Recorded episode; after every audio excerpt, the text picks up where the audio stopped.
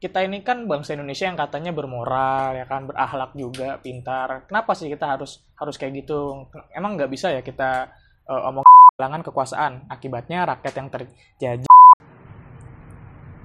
ini adalah podcast resah episode kedua. Bener nggak sih kita itu udah merdeka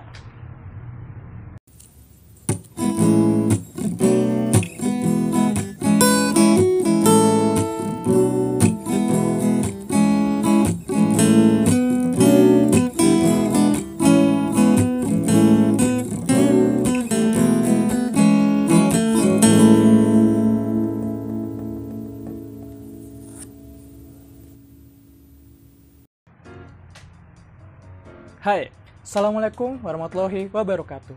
Welcome back to podcast Resah Rumpi Enak sama Amirul Huda. Asik. Ya, selamat datang kembali di podcast gue, podcast Resah. Mungkin ada yang baru dengerin podcast gue di episode kedua Ya lebih enaknya gue perkenalan lagi mungkin ya. Perkenalkan nama gue Amirul. Status gue masih mahasiswa. Untuk detailnya kalian bisa dengerin aja di podcast resah episode pertama. Di situ dari judulnya prolog keresahan tapi ketika gue dengerin terus menerus itu terlebih banyak mengulas tentang guanya sih kayaknya ya. Yang nggak apa-apa lah karena itu perkenalan juga. Jadi ya buat yang baru dengerin mungkin ini siapa sih? Amirul tuh siapa sih? Bisa main aja ke episode pertama kalian dengerin aja. Dan apa sih podcast ini? Bisa kalian dengerin di situ juga oke? Okay? dan ya sebelumnya gue mau nanya sih gimana nih kabar kalian hari ini ya gue harap buat kalian semua selalu dalam keadaan yang sehat walafiat, segala urusannya dipermudah, dilancarkan, kemudian selalu dalam kondisi yang terbaik, yang memberikan senyum-senyuman yang indah dan senyuman terbaik untuk teman-teman yang berada di sekitar kalian. Tuh. Oke, okay. uh, eh, di akhir bulan Agustus ini ya, di akhir bulan Agustus bulan yang spesial menurut gue. Kenapa spesial? Karena bulan ini tuh adalah bulan di mana uh, lahirnya bangsa Indonesia ya nggak? Karena Indonesia itu kan merdeka pada tanggal 17 Agustus tahun 1945 jadi bulan Agustus tuh bagi gue nggak tau bagi kalian ya bagi gue tuh bulan Agustus tuh spesial. Karena uh, ada uh, apa namanya hari kemerdekaan gitu loh di bulan ini. Indonesia tuh bangsa Indonesia tuh lahir di bulan Agustus ya kan? Jadi kayak ya gue ketika menginjak tanggal 1 Agustus tuh rasanya langsung kayak spesial banget gitu nggak sih? Lu merasakan euforia euforia kemerdekaan banget lah. Dari ada apa gapura-gapura dihias kemudian di setiap rumah di apa kibarkan sang saka bendera merah putih kemudian uh, jalanan-jalanan dihias make baliho-baliho terus dihias juga make lampu-lampu tumbler kayak gitu-gitu tuh apa ya uh, euforianya tuh berasa banget gitu loh tentang kemerdekaan Indonesia gitu kan. Jadi ya bulan Agustus itu adalah bulan yang spesial menurut gue spesial gitu. Dan harusnya bagi kalian pun juga itu bulan yang spesial gitu. Kalau kalian gak merasa spesial gak merasa bulan Agustus itu bulan yang spesial berarti kalian gak spesial ya gitulah intinya kayak gitu. Dan yang gue senengin ketika bulan Agustus tuh banyak uh, macam-macam kegiatan atau event untuk merayakan kemerdekaan Indonesia ya nggak? Kayak misalkan di sekolah dulu-dulu tuh ada pasti ada lomba-lomba 17-an ya kan kayak lomba makan karung, balap kerupuk, eh kebalik ya lomba makan kerupuk, lomba balap karung, terus lomba apa balap kelereng ya kan. Jadi saya dok digigit ada kelerengnya kayak gitu. Tapi nggak pernah ada lomba main kelereng gitu ya, main bunderan, main Apollo, main tektok itu nggak ada heran gue ya terus ada tarik tambang ada masukin botol ke paku eh paku ke botol maksudnya ya lomba-lomba kayak gitulah lomba-lomba yang uh, seru-seru gitu kan. Terus juga ada event-event tentang kemerdekaan entah konser kemerdekaan lah atau seminar kemerdekaan lah atau apa namanya uh, diskon-diskon yang nggak biasa tuh hari-hari kemerdekaan di toko-toko banyak diskon-diskon. Diskon-diskonnya juga sesuai umur ulang tahun Dirgahayu apa Republik Indonesia ya kan? Kayak uh, yang tahun ini kan 74 diskonnya ya seputar 74 kalau nggak 17 Agustusnya atau misalkan 2019 ya gitu gue nggak ngerti lah. Pokoknya diskon-diskonnya seputar itulah intinya gitu kan. Itu tapi diskon-diskonnya itu penuh dengan prasyarat ya enggak diskon 50% syarat dan ketentuan berlaku. Kita kita baca ya kan? Harus make ini make ini. Tapi itu oke okay, nggak apa-apa. Jadi kayak merayakan gitu kan datang harus pakai baju datang harus pakai baju merah putih ya kan? Ada atribut-atribut merah putih kayak gitu-gitu. Ya nggak apa-apa lah. Jadi bener-bener hari kemerdekaan Indonesia itu bener-bener spesial gitu loh. Jadi uh, ben, apa merah putih itu berkibar di mana-mana. Jadi kalau misalkan ada orang luar datang pas bulan-bulan Agustus ya kan? Jadi kayak wah nih uh, Indonesia sedang merayakan hari kemerdekaan nih Independence Day-nya kayak gitu kan ya seru aja. Jadi sangat dinanti nanti lah kalau dulu. Nggak dulu sih sampai sekarang tuh gue menanti nanti banget bulan Agustus. Kayak gitu. Dan ketika kita sedang merayakan hari kemerdekaan dengan berbagai macam kegiatan dan hal-hal lainnya gue sempat berpikir kayak gini. Bukan sempat sih gue sering berpikir kayak gini. Kita merayakan hari kemerdekaan Indonesia.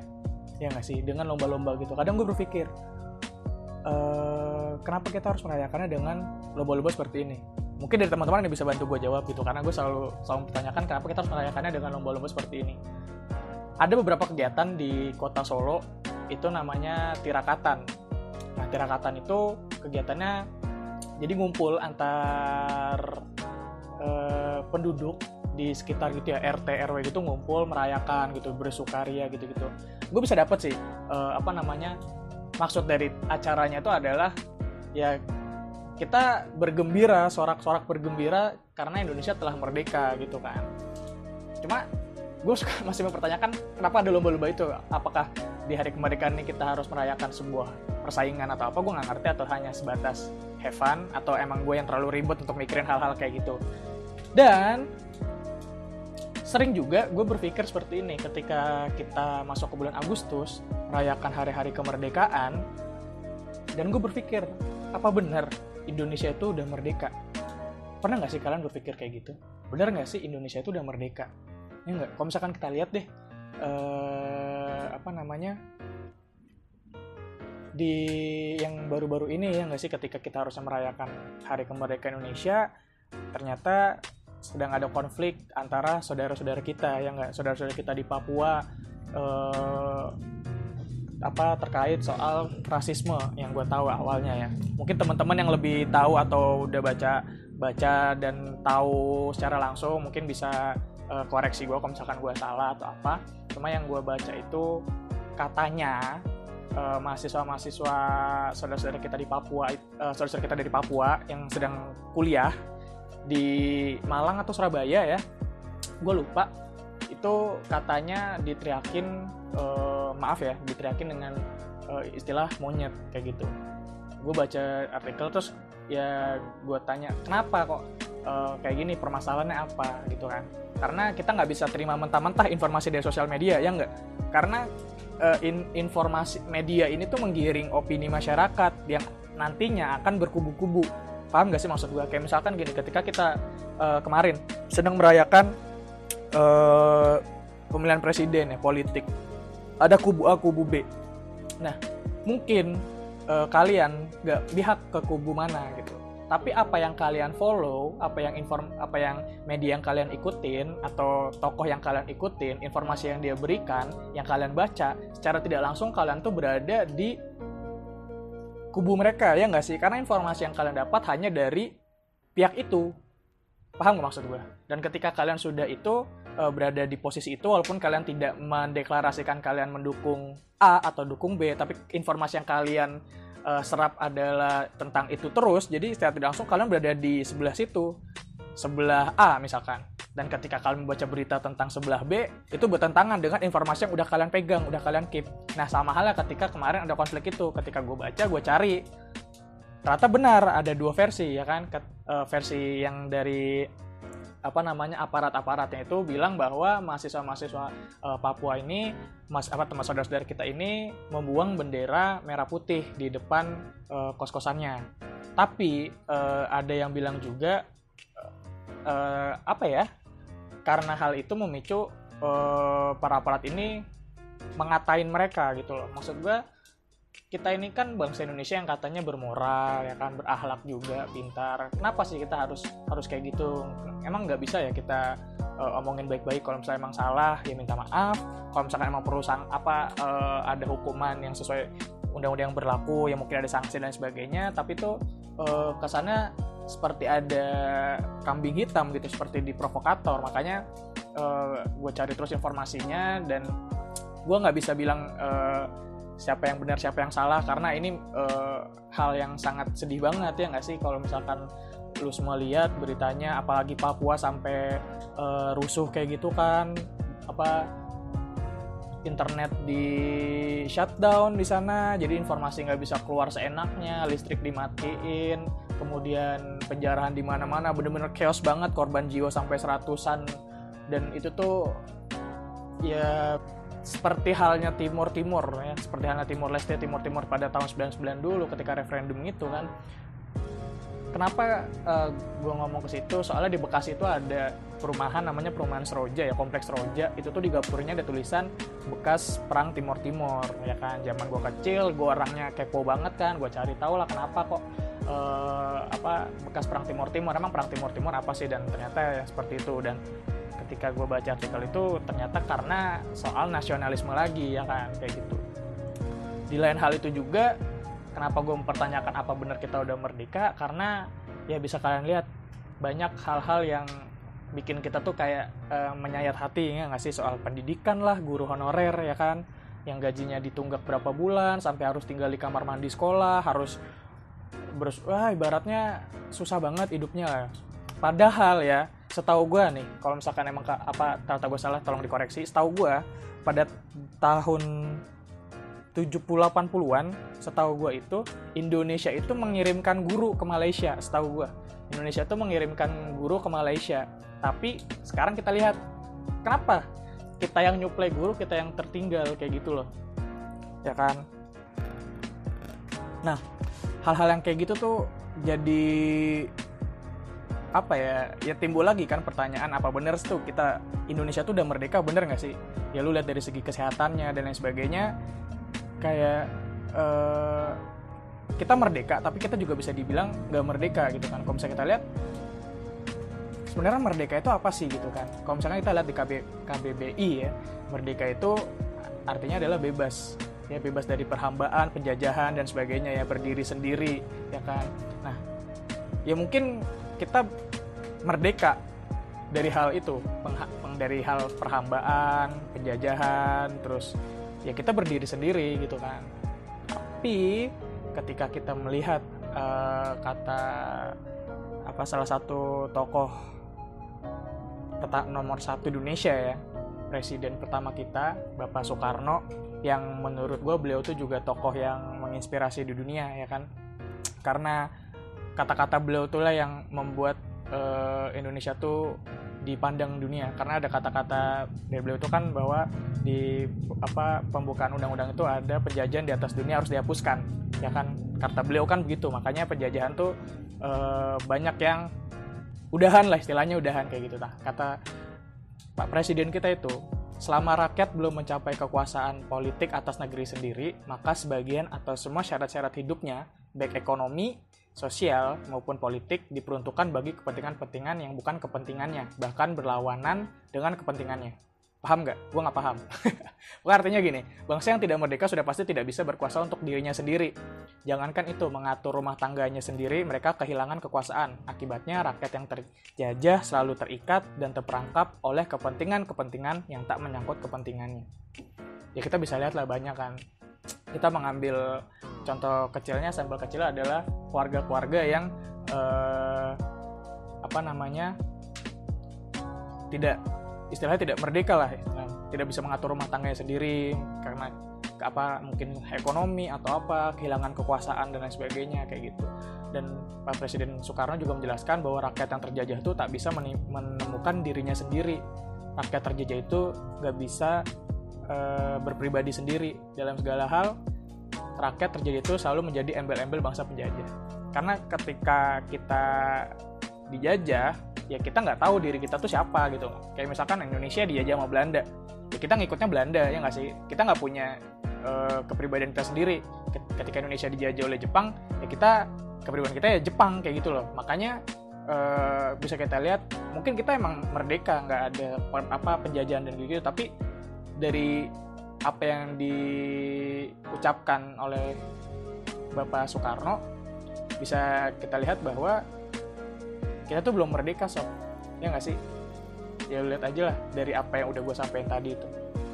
Nah dari hal itu tuh ya banyak kan kasus-kasus yang tadi udah gue sebutin dari soal rasisme yang terjadi sama saudara-saudara kita di Papua kemudian dari soal sosial ya nggak sih? Sosial dalam hal kayak kemarin ketika politik selesai gue kira uh, masalah politik tuh akan selesai ketika sudah terpilihnya uh, presiden tapi ternyata sampai dibawa-bawa dibawa-bawa ke mana-mana kan akhirnya ada yang isu agama karena apa bawa-bawa agama politik apa-apa. Jadi ya kita akhirnya jadi berantem gak sih sama sama saudara kita sendiri gitu yang tadinya kita bergotong royong satu untuk mengusir penjajah sekarang kita berpecah. Ya benar kata Pak Soekarno kan zamannya Pak Soekarno dulu zamannya para pahlawan perjuangan mereka mudah karena melawan penjajah melawan bangsa lain. Tapi kita perjuangannya melawan bangsa sendiri ya nggak sih? Kayak gitu. Pendidikan juga keharmonisan ya kayak gitu gitulah makanya kan ya gue mempertanyakan lagi sebenarnya. Benar nggak sih Indonesia tuh udah merdeka? Karena banyak uh, orang-orang yang bilang Indonesia tuh belum merdeka. Kayak gitu.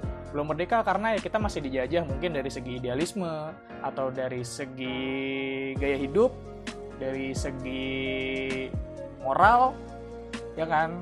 Karena ya sekarang memang sudah di zaman itu nggak udah mungkin udah nggak ngetren lagi penjajahan make baku hantam ya kan? Ada apa punya dua tangan kok tidak untuk baku hantam? Masih kata-kata yang sering ditemukan di sosmed kayak gitu. Nah dan gue berpikir gini kalau misalkan kita lihat ya di pembukaan Undang-Undang Dasar 1945 di alinea alinea berapa ya Yang pertama kan bahwa sesungguhnya kemerdekaan itu ialah hak segala bangsa. Hak kita juga dong ya kan. Dan oleh sebab itu maka penjajahan di atas dunia harus dihapuskan. Karena tidak sesuai dengan peri kemanusiaan dan peri keadilan. Nah, di alinea kedua, eh, di alinea kedua tuh berbunyi kan gini. Dan perjuangan pergerakan kemerdekaan Indonesia telah sampailah kepada saat yang berbahagia dengan selamat sentosa mengantarkan rakyat Indonesia ke depan pintu gerbang kemerdekaan negara Indonesia. Nah, dari kecil tuh gue sering berpikir kayak gitu. Di pembukaan itu kata-katanya adalah mengantarkan rakyat Indonesia ke depan pintu gerbang kemerdekaan Indonesia. Jadi kita diantarin nih, nyampe ke depan pintu gerbang kemerdekaan Indonesia. Tapi di momen manakah ya nggak sih ya nanti teman-teman yang yang mungkin lebih tahu bisa bantu gue jawab kalau gue salah. Tapi di momen mana kita tuh buka gerbang kemerdekaan itu atau kita cuma dianterin doang. Itu nggak? Jadi para pahlawan leluhur kita tuh menghantarkan ibaratnya perjuangan mereka tuh menghantarkan ke bangsa kita tuh ke pintu kemerdekaan. Nah kita melanjutkan estafet perjuangan itu untuk membuka pintu gerbang ini ya nggak sih? Membuka pintu gerbang kemerdekaan ini. Tapi di momen mana kita tuh berhasil untuk membuka kemerdekaan ini? Paham nggak maksud gue? Jadi di momen mana bangsa kita tuh bener-bener buka gerbang itu dan kita masuk ke kemerdekaan itu. Itu yang selalu gue pikirin ya. Itu gue mikirin dari gue SD sampai sekarang gue selalu mikirin kayak gitu. Karena uh, tim ada aja problematika problematika bangsa kita tuh yang uh, bisa dibilang jadi keresahan gitu nggak sih? Ini juga keresahan gue gitu kan. Apalagi uh, soal kasus saudara-saudara kita di Papua gitu kan. Takutnya terjadi lagi seperti tahun 99 apa di Timur Timur. Tapi jangan sampai lah. Kayak gitu loh. Nah jadi sebenarnya kemerdekaan yang sesungguhnya itu kemerdekaan yang apa sih gitu kan kalau menurut gue kemerdekaan yang sesungguhnya itu ya kemerdekaan atas uh, atas dari diri kita sendiri. Tapi bukan berarti uh, kita merdeka atas diri kita sendiri jadi kita bebas untuk melakukan hal-hal yang uh, sesuka gue lah. Kayak misalkan ya gue merdeka atas diri gue sendiri gue ngelakuin hal-hal ini. Tapi itu ternyata membawa dampak negatif. Maksud gue kemerdekaan atas diri kita sendiri itu kita membawa hal hal-hal positif membawa good vibe lah ibaratnya. Karena ya yang diucap oleh tadi Bapak Presiden Soekarno itu bahwa kemerdekaan itu atas uh, diri sendiri kan. Jadi kita mengetahui jati diri kita siapa gitu. Kita bangsa Indonesia ya kita harus seperti ini seperti ini gitu kan. Ya sekarang kayak gini. Uh, apa ketika misalkan timnas Indonesia bertanding terus kalah sporternya uh, sporternya pada ngece lah ibaratnya pada ngece pada ngehina pemain-pemainnya segala macem. Nah itu belum merdeka menurut gue karena kalau kita merdeka kita merdeka atas diri kita sendiri. Ketika kita melihat sesuatu hal yang membuat kita kecewa dan kita punya kemerdekaan atas diri kita sendiri. Daripada kita ketika kita nonton bola terus tim yang kita dukung timnas Indonesia yang kita dukung kalah kemudian kita hina-hina tuh di sosmed sampai pulang segala macam. Mending lu langsung keluar lu langsung keluar dari stadion itu ya enggak lu ke lapangan lu latihan lu jadi pemain yang ibaratnya uh, pemain yang jadi idealis lu sendiri pemain yang jadi uh, taraf kemerdekaan lu sendiri. Jadi lu udah ngoreksi orang oh kok mainnya gini gini gini. Ya daripada lu komen lu keluar dari stadion sekarang lu latihan bola lu jadi pemain yang lebih hebat dari itu. Ya nggak sih yang seperti itulah. Jadi menurut gua kemerdekaan yang sesungguhnya itu adalah kemerdekaan atas diri kalian sendiri dalam hal yang baik ya. Jadi dari segi pendidikan ya karena uh, dari segi pendidikan pendidikan itu kan diatur ya memang ada pengaturannya. Tapi kan kita ada kemerdekaan untuk membuat seperti apa pendidikan yang akan kita bawa untuk calon-calon guru ya. Kita pendidikan seperti apa yang akan kita bawa di kelas itu. Ya kan walaupun ada patokan-patokan tapi kan kita merdeka atas uh, pelajaran kita ampuh kayak gitu loh. Jadi dari gue sih keresahan gue apakah Indonesia sudah merdeka? Sudah menurut gue dalam hal penjajahan. Tapi dalam hal lain kemerdekaan sesungguhnya itu adalah kemerdekaan atas diri diri kita sendiri warga negara Indonesia dan kemerdekaan atas bangsa Indonesia sendiri. Jadi kita punya uh, Indonesia punya jati diri sendiri. Pusing gak sih dengar omongan gue jadi Indonesia itu bangsa Indonesia punya jati diri dia sendiri karena gue masih ngeliat sekarang Indonesia tuh masih ngikut ya ada yang ngikut ke barat gini nih kenapa nggak kita bikin tren kita sendiri gitu? Tren bangsa Indonesia yang mungkin ke depannya bisa diikutin oleh bangsa-bangsa lain. Ya mungkin itu aja yang mau gue bahas untuk episode uh, kedua kali ini. Kalau ada salah kata gue minta maaf itu dari gue dan semoga uh, episode ini menyelesaikan salah satu keresahan yang ada di diri kalian maupun dari diri gue sendiri dan sekian dari gue jelas keresahan itu ada untuk kita rumpikan and see you on the next episode. Thank you.